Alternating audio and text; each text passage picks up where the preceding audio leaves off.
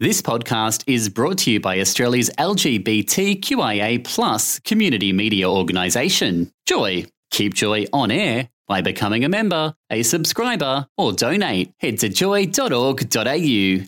Joy, a diverse sound for a diverse community. You're listening to A Little Pot of Joy, the podcast program. Welcome. This is A Little Pot of Joy, the podcast show with Andrea and Alice. Our community is made up of so many amazing and diverse groups of people, as are the programs on Joy 94.9. There is something there for everyone. A Little Pot of Joy is where we highlight just some of these amazing programs. We would like to show our respect and acknowledge the traditional custodians of this land, of elders past and present of the Kulin Nation, whose land we are broadcasting from. We're opening the evening with a podcast from Rise Up. Let's Hakuna our Matata with John X. Rejoining the cast of the Lion King musical as Pumbaa, Tasmanian actor, performer, and radio jock John X joins the cast live in studio to chat about reclaiming his role after 10 years as the beloved flatulent warthog and life in The Lion King. If you're not able to listen to the show live, the podcasts are available for download from the Joy website, joy.org.au forward slash rise up. This is A Little Pot of Joy, the podcast program.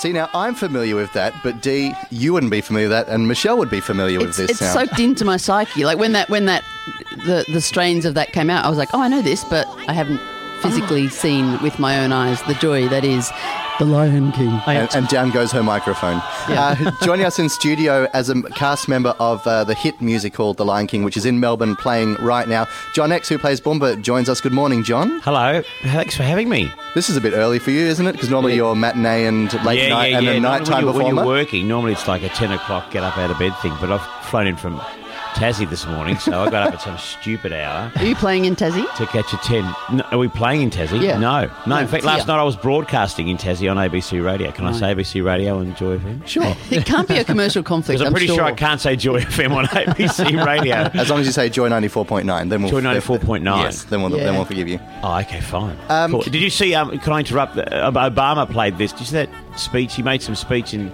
and he had and um, uh, Trump Yeah. was in the audience and he said, "I, I've finally found my birth video." Video of my birth. I believe that was the... Nah, then just play that whole bit Yeah. that you started the show. That was the correspondence dinner, the media Very correspondence funny. dinner, Yeah. which was hilarious. very funny. Uh, well, welcome to Joy. You've, you're you're not a stranger of Joy. No, I think I was here ten years ago when I last did Pumbaa in Melbourne. And the last time you didn't see it.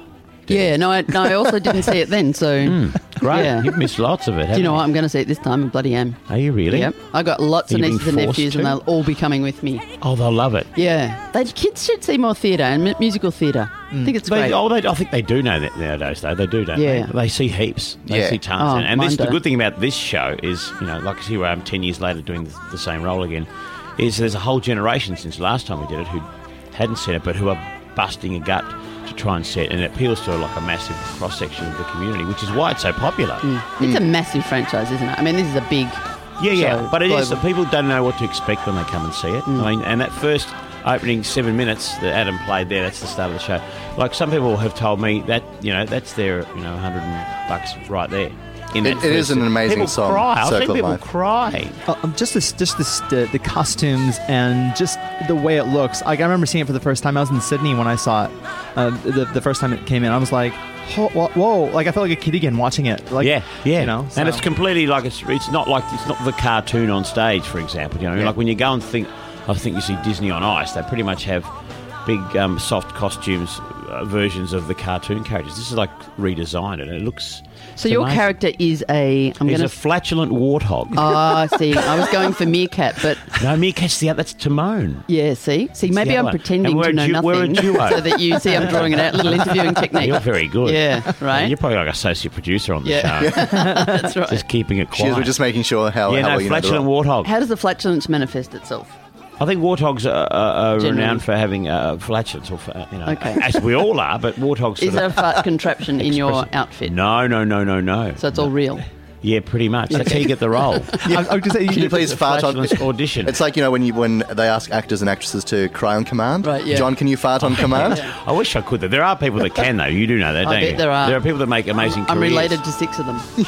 Wow. Well, they can do like tunes and stuff. They can do like show tunes and. So if, if you're like me and you've got uh, 16, 17 year old, 17 year old nephews who are very, very cool and they think they might be too cool for Lion King, it is not true. no, it's not true. No, no, no, it's not true. I mean, love no, there's. It's, it's hard to explain. And, and the good thing about coming back into it like I did is I got to sort of watch it again, and you forget what an extraordinary production it is to watch. And this stuff appeals to all sorts of people. I mean, like there are some very good-looking people in this show. Not me. Uh, you know. You know, with, with amazing bodies. Um, uh, you know, if, so if you were just going to come for a perv, The Lion King's fantastic. Like these, are, Um, we're going to poke you with a stick because I'm, I'm sure there's people listening that are going, "Oh, I wonder, wonder if you can do a couple of lines from The Lion King."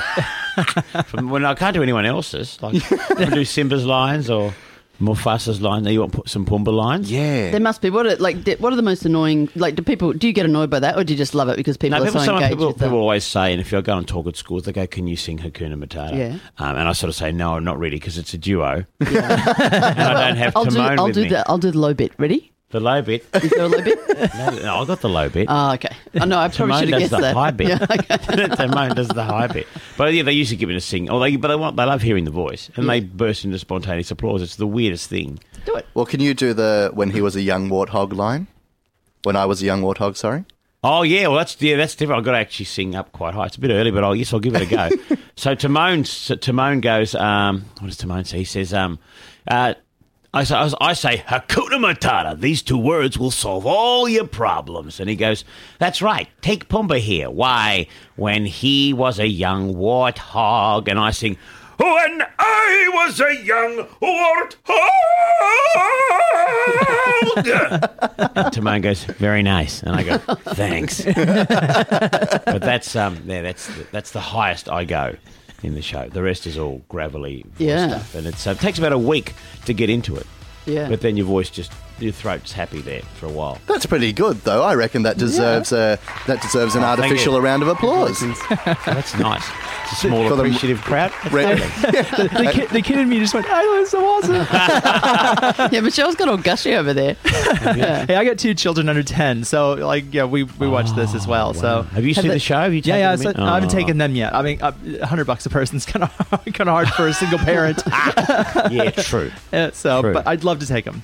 Yeah, yeah. no, That's Tell you great. what, though, it's well worth it, though. The- Well is worth the it. matinee more cost effective? Is there a, or do you know what? I don't know. You're not at that bit, I end I of the business. No, I haven't. Oh, well, I have bought tickets, but no, I think so. It might be. Like, it depends where you sit in the theatre as well. Did you say you have to buy tickets as well? Hi, I'm playing Pumbaa. That's hundred dollars every yeah, time, yeah, yeah. every like, you night. Remember, you know, this is a professional gig. We all get paid, so they don't give you free tickets.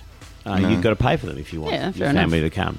But still, that's awesome, John. Thank you so much for coming in this morning, having Thanks a for chat. having us. And Uh, we have to make note. Four weeks left, and then Lion King leaves Melbourne. November st- one. November it one, closes in Melbourne, and then we, it shoots off to Perth. yeah, Perth from the middle of November, about the 18th, I think we preview. Do start we drag that whole set over there? Like, there's one set and it travels. Yeah, they do. Wow. Like there's a crew work like through the night, like Yep. flat out, And they do like a safari. Everyone gets locked in cages in, in a Yeah, road yeah. transport. driven across the Nullarbor. 27 Maasai put warriors. back up again. Yeah, it's full. Yeah. It's a big thing. There are like massive, hundreds of people involved in putting this show on. Yeah. you know, you see fifty odd people on stage, but So it's, it's the first ever Perth season, uh, uh, first time that Lion King is coming to Perth at the Crown Theatre from November 18. So you've got between now, the 7th of October, and the 1st of November to go check out the Lion King uh, here in Melbourne. Go to lionking.com.au or any Ticketmaster uh, agency or on the website. Buy your tickets, get down there and see it. It's an amazing performance. that's right. Eight shows a week. You're on Joy 94.9, this is a little pot of joy with Andrea and Alice. Up next from Transpositions,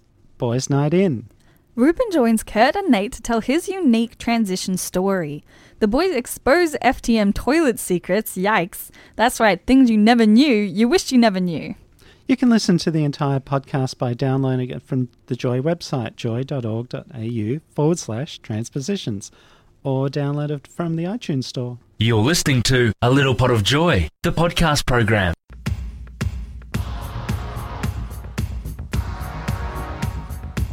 I'm Kurt, and I'm your host for this evening, and I'm joined by Ruben and Nate, two FTM Melbourne boys. So, I want to touch a little bit on STPs, which are stand to Ps, and male bathroom etiquette, which is um, it's a big topic, and it's going to be an interesting one, and I'm looking forward to it because. Um, Ruben and Nate certainly um, sound like they've got some interesting things to say. It also um, leads us onto bathroom etiquette as well, um, which is certainly something that has changed, I guess, for all trans people when they start using the opposite bathroom. Um, It's it's tough in early transition um, when you don't know which bathroom to use. Did you did you guys ever sort of were you ever out in public and really need to go to the bathroom and then go oh I can't go because there's no disabled toilet or Yeah, well, for me, prior to transition, um, you know, I had all sorts of things. Like when I was in Bangkok once, I had security come in and pull me out of the women's toilets because I thought I was in the wrong toilets because I was quite androgynous then. Mhm. Um, yeah, and certainly going to the women's bathrooms was always an ordeal, Mhm. especially if we, you know, you have a day where you're feeling a bit vulnerable and you just want to blend in. But going to the toilet was like this massive drama, like people when you're walking in staring, when you're coming out of the the stall staring, people questioning you're allowed to be there. Mhm. So for many years, I just went to the disabled toilets. Um, occasionally nicked into the guys' toilets if If know no couldn't one be bothered there. waiting or yeah. Yeah. Um, but as soon as I started uh, transition, um, I just started using the guys' toilets, and it took it took a little while for me to adjust in my mind that because no one was even noticing. Like I'd walk in, people would take no notice, but there would be this whole, oh my god, they're going to notice. I shouldn't be in here, Mhm. and you know, or someone's going to notice I'm a little bit different, or Yeah. you know. But as I've masculinized more, um, I don't even really think about it anymore. Mm. Yeah, just sort of go in and do what I need to do. But it's certainly a different etiquette. Mm. Um, people don't look at each other. There's no no eye contact. Yeah. Um, yeah. Certainly- Head down, get get to it, and get out. That's it. Yeah, certainly in the um, in the female toilet, it's sort of a little retreat, a social retreat to discuss what's been going on at the dinner table or whatever. But the male toilet is business, um, strictly business. Don't look at anyone. Don't talk to anyone. Mm. Um, which can be beneficial in early transition, I guess, because Mm. people aren't scrutinising you Mhm. and. Um, yeah, you can get away with just ducking in and out. Um, we we were before uh, before the show started. We were all sitting around talking about urinals, um, and uh, we had Chris on. Chris is on the panel tonight, everybody, and Chris did pipe in, um, and because Nate, you've never used a urinal before. No, no. I, it, it is possible for listeners who are, who are thinking how the hell do trans boys use urinals. Um, there are things called STPs, which are stand to pee devices. Um, they come in all sorts of different shapes and sizes and um, materials, um, and um, they're sort of an attachment to your pee hole, I guess.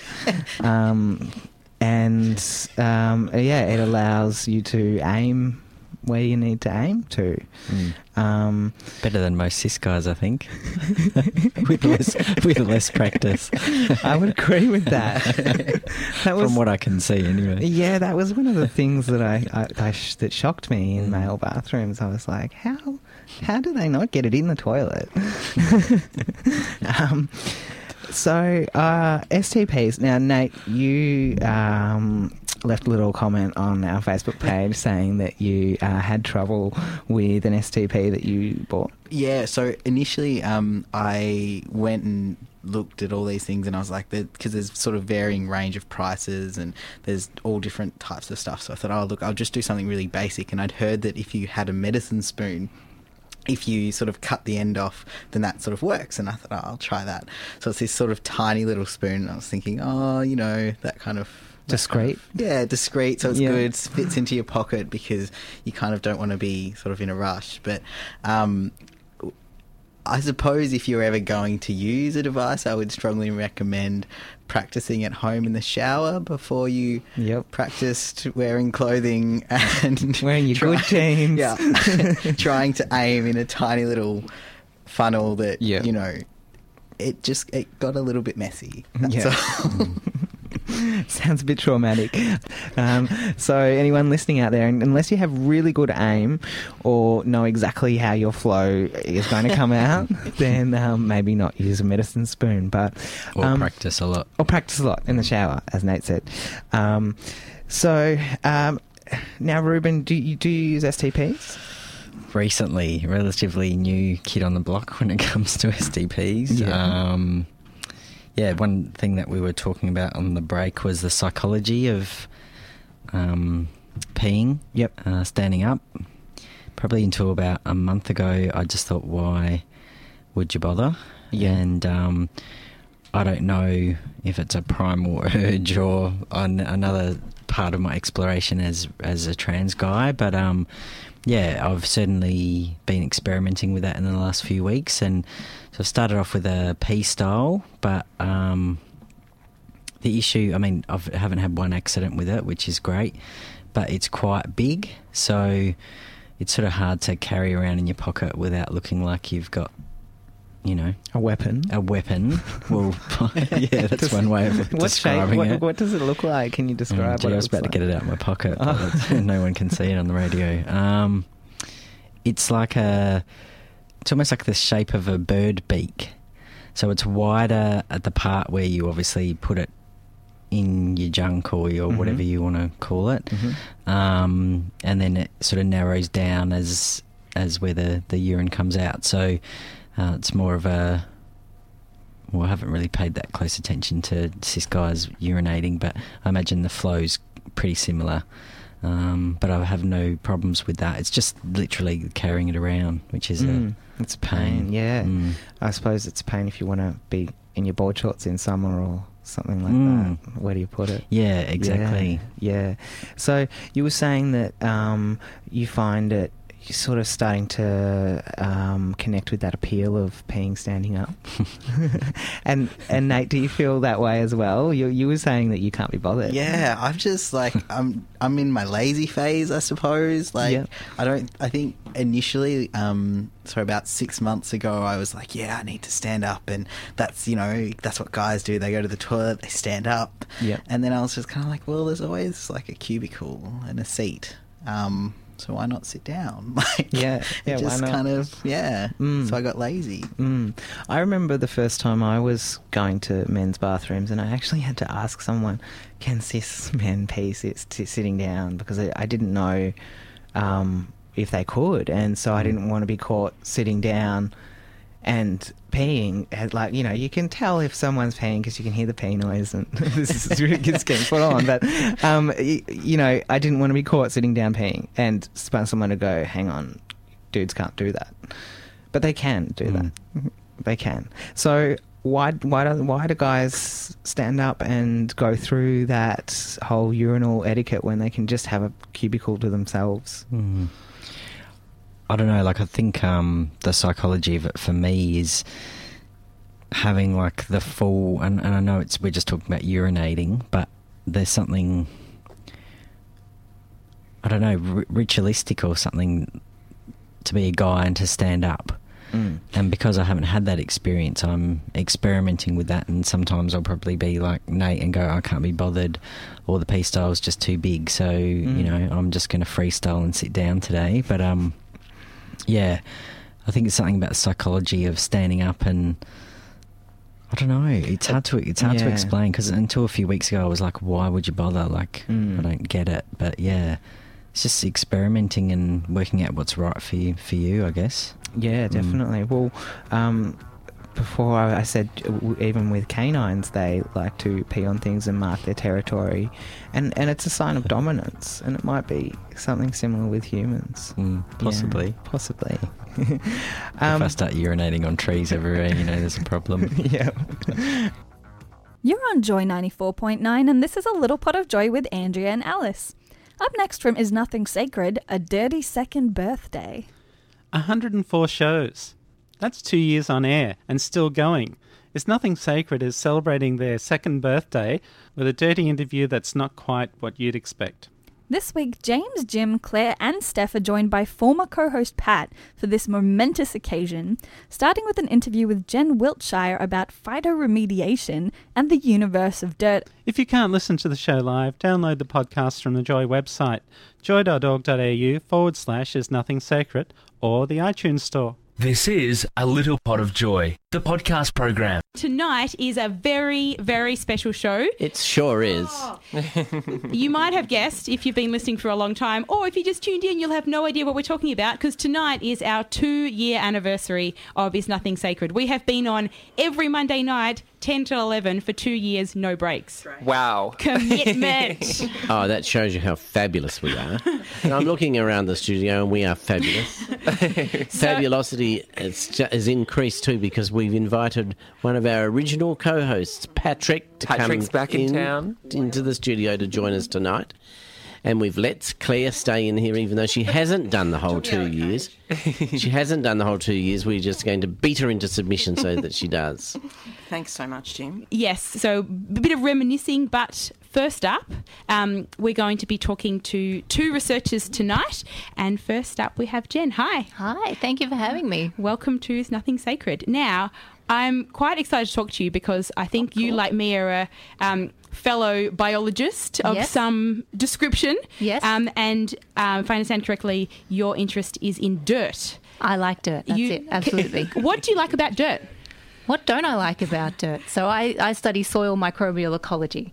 So when I Did look your at mother dirt- have to keep telling you not to put dirt in your mouth when you were a child? she never stopped telling me there's every picture of me as a little kid is with dirt on my face. So, so it's soil microbial communities is what I study. So when I look at dirt, I don't just see dirt, I see a whole uh, universe of communities and interactions. And, you know, in one gram of dirt, there's something like, I don't know, uh, between 1,000 and 10,000 different species of microorganisms.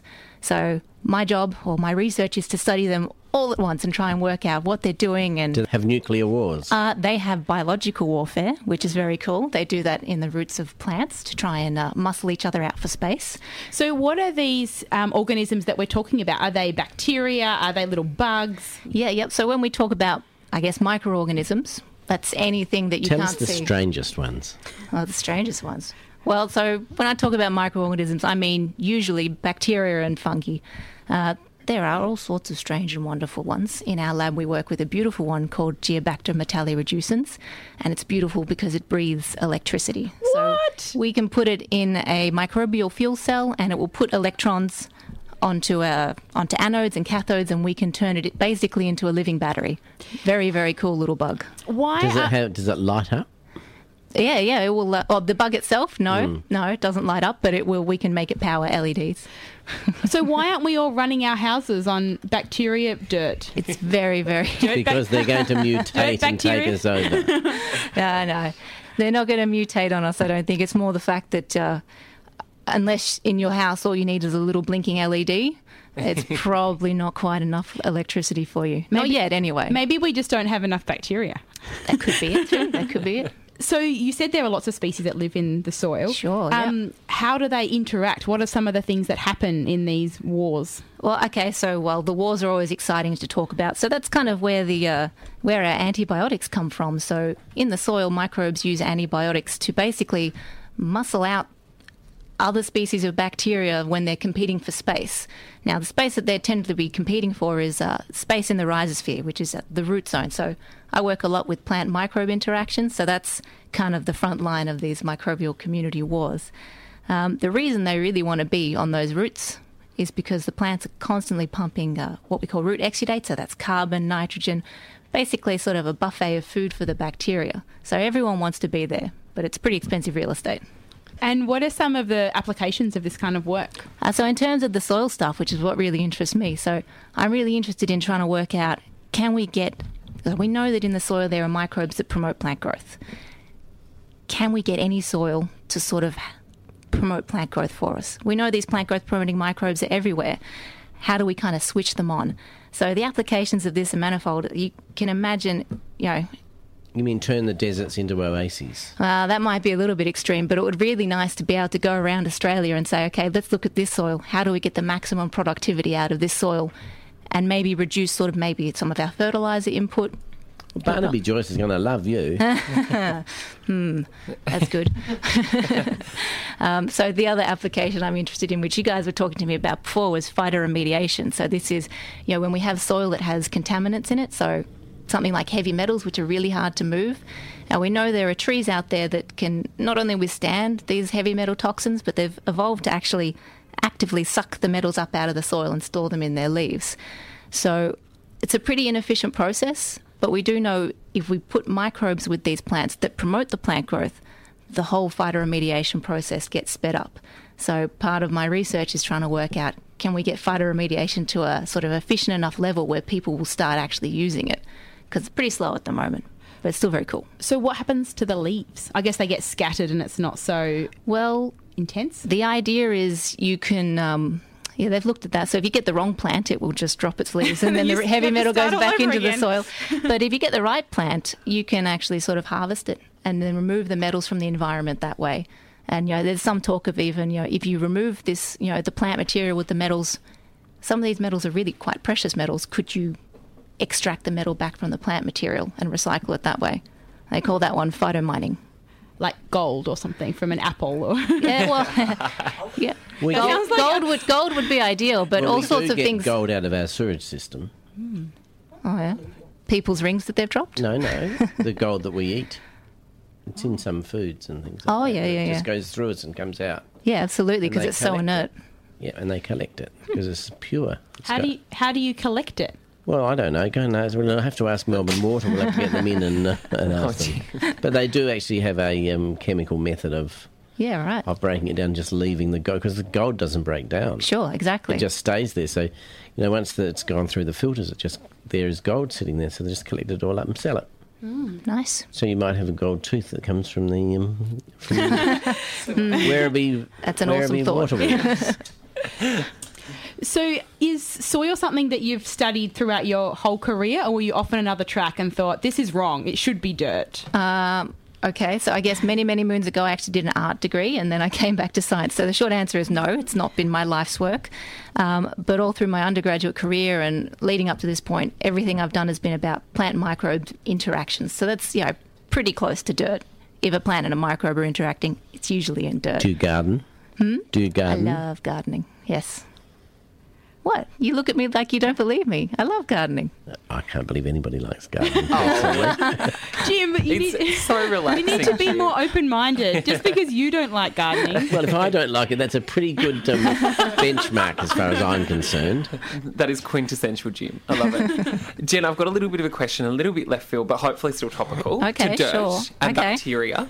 Um, so obviously there was a bit of excitement with the uh, NASA announcement on Mars Sure, recently. yeah. Do you remember the conversation that um, that the scientists were mentioning that often when you know people jumped the gun and was like, could it be life? Hmm. Um, there was a conversation about, well, you know, one of the most interesting things is that we could actually bring a bit of dirt Mm. to Mars, and then we could have actually brought a little bacteria or life there by mistake because they're pretty tough critters, some of them. They sure are. There's, there are bacteria that have been shown to survive in the vacuum of space. So I think NASA are actually pretty careful about cleaning down like entire spaceships before they get them to leave. And I was orbit. reading about the announcement.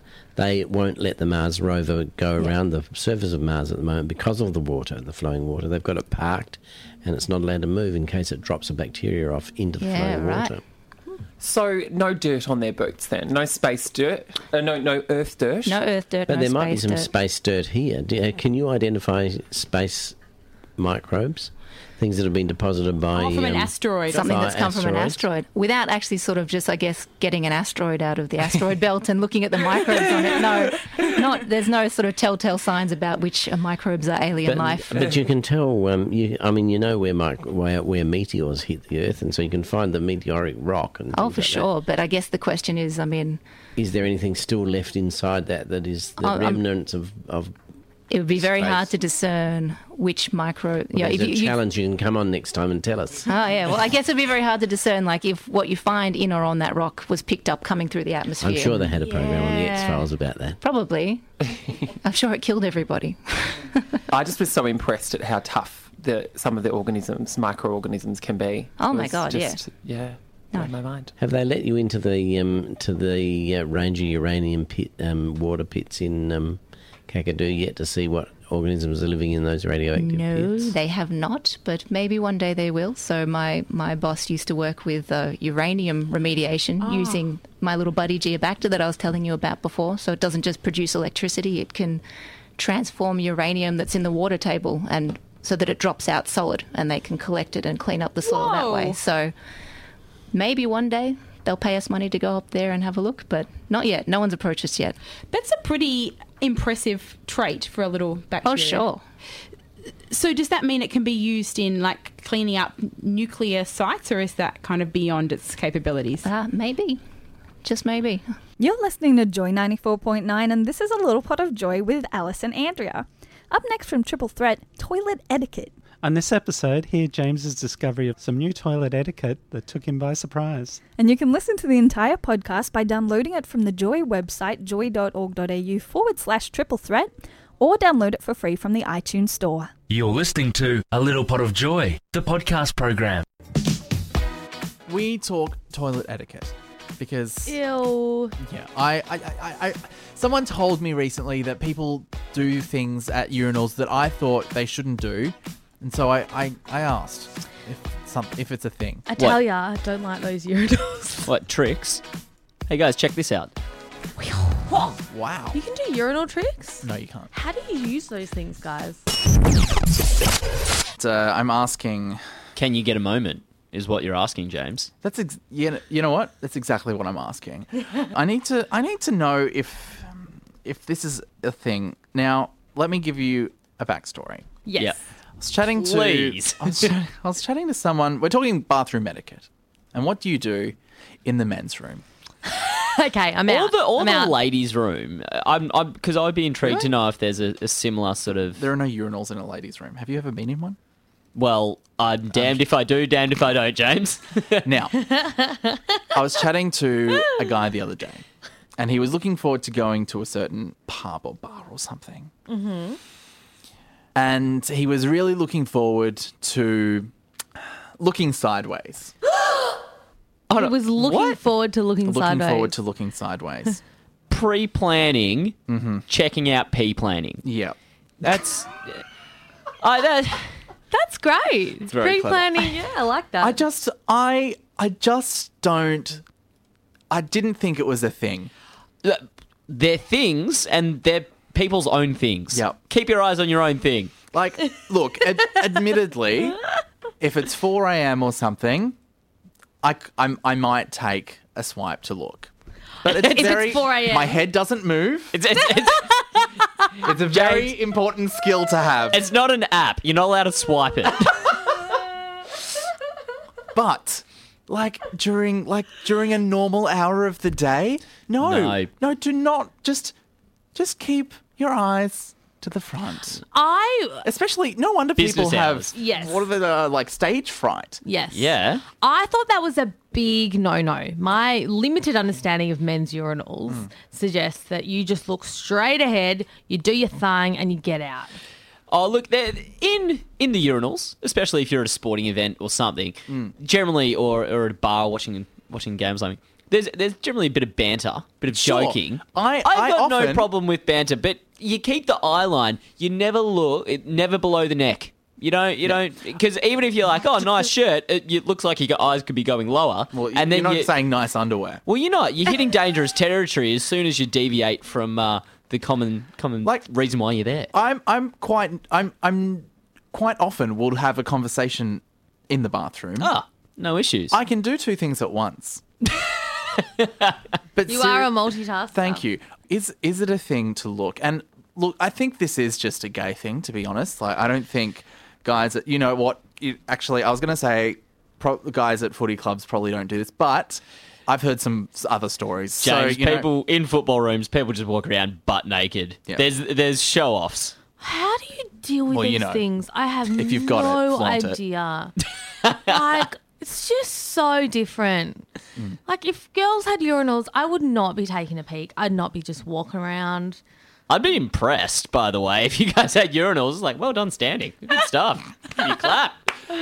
We're talking bathroom etiquette Mhm. because I've been recently told that people are looking.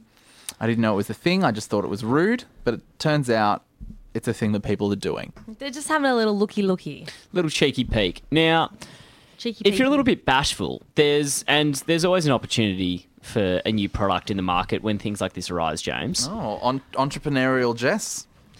What about little pop-up curtains? So, like when you open your Oh. flight, little pop-up curtains out the side and over the top, just give you your own little private viewing room. Okay, so like portable curtains. Yeah, portable curtains, but they're spring-loaded, so when you undo your zipper, pop out, bang. Okay. Immediate side protection. I mean, you can come in all different sizes and lengths as well. So if you know, different materials, Yeah. different colours. Oh, a bit of red satin would go lovely, I think. I think that there's definitely a market that in that for women. Oh. Um, a bit of privacy. Isn't it just called a cubicle? Yeah. Yeah, but how hard is it to find a cubicle sometimes? Oh, you're talking a pop-up cubicle. Yeah. Or a poop-up cubicle. Oh, cubicle. so you you mean just like bringing it to cube? Oh, to urinals. Mm. Following. Um, yeah, for shiz. Maybe Or for whiz. you, you, you're up there with the dad jokes Yeah, today. getting around 'em. Getting around them. Um, I could not think of anything worse Mm. than going to the bathroom with someone next to me in open space. Actually, we do have a um, a, a gender-neutral toilet here at uh, that is shared by everybody Mm-hmm. at Joy, and Christina can't go in the same cu- in the cubicle next to me. James, No. she has to wait until I leave. Mm. Stage fright. It's two reasons. You don't want to hear his noises. Stage fright, and with Jess, you just don't know what you're going to get. Look, guys, if you have a coffee in the morning, oh, okay, stop, stop, stop, stop, stop. Too much. What? I'm much. just saying. Too much. guys. Too much. What? Fine, have a peek and check what's going on, Christina. You're listening to Joy 94.9, and this is Little Pot of Joy with Andrea and Alice. Up next, from Joy's interview highlights, continuing the theme toilets, personal or political?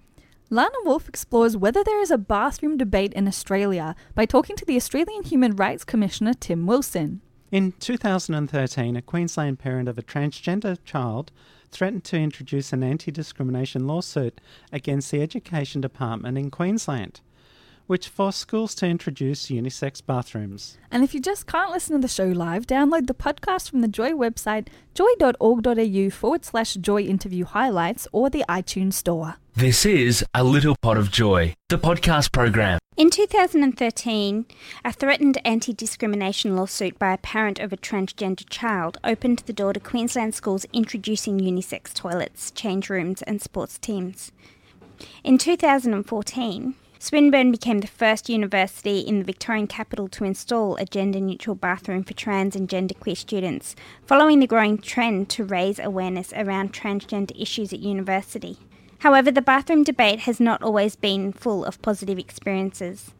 In mid 2014, the Beat Mega Club, known as a queer friendly nightclub in Fortitude Valley, was accused of discrimination and physical assault of an 18 year old trans patron named McGregor, who said he was involved in an altercation with security after an incident regarding which gender toilets he could use. McGregor said to the local media, I explained to them again that I am a trans man, but then they asked for my ID, and security said that until my ID says that I'm male, I cannot use the men's toilets. For some people, using toilets is a political issue.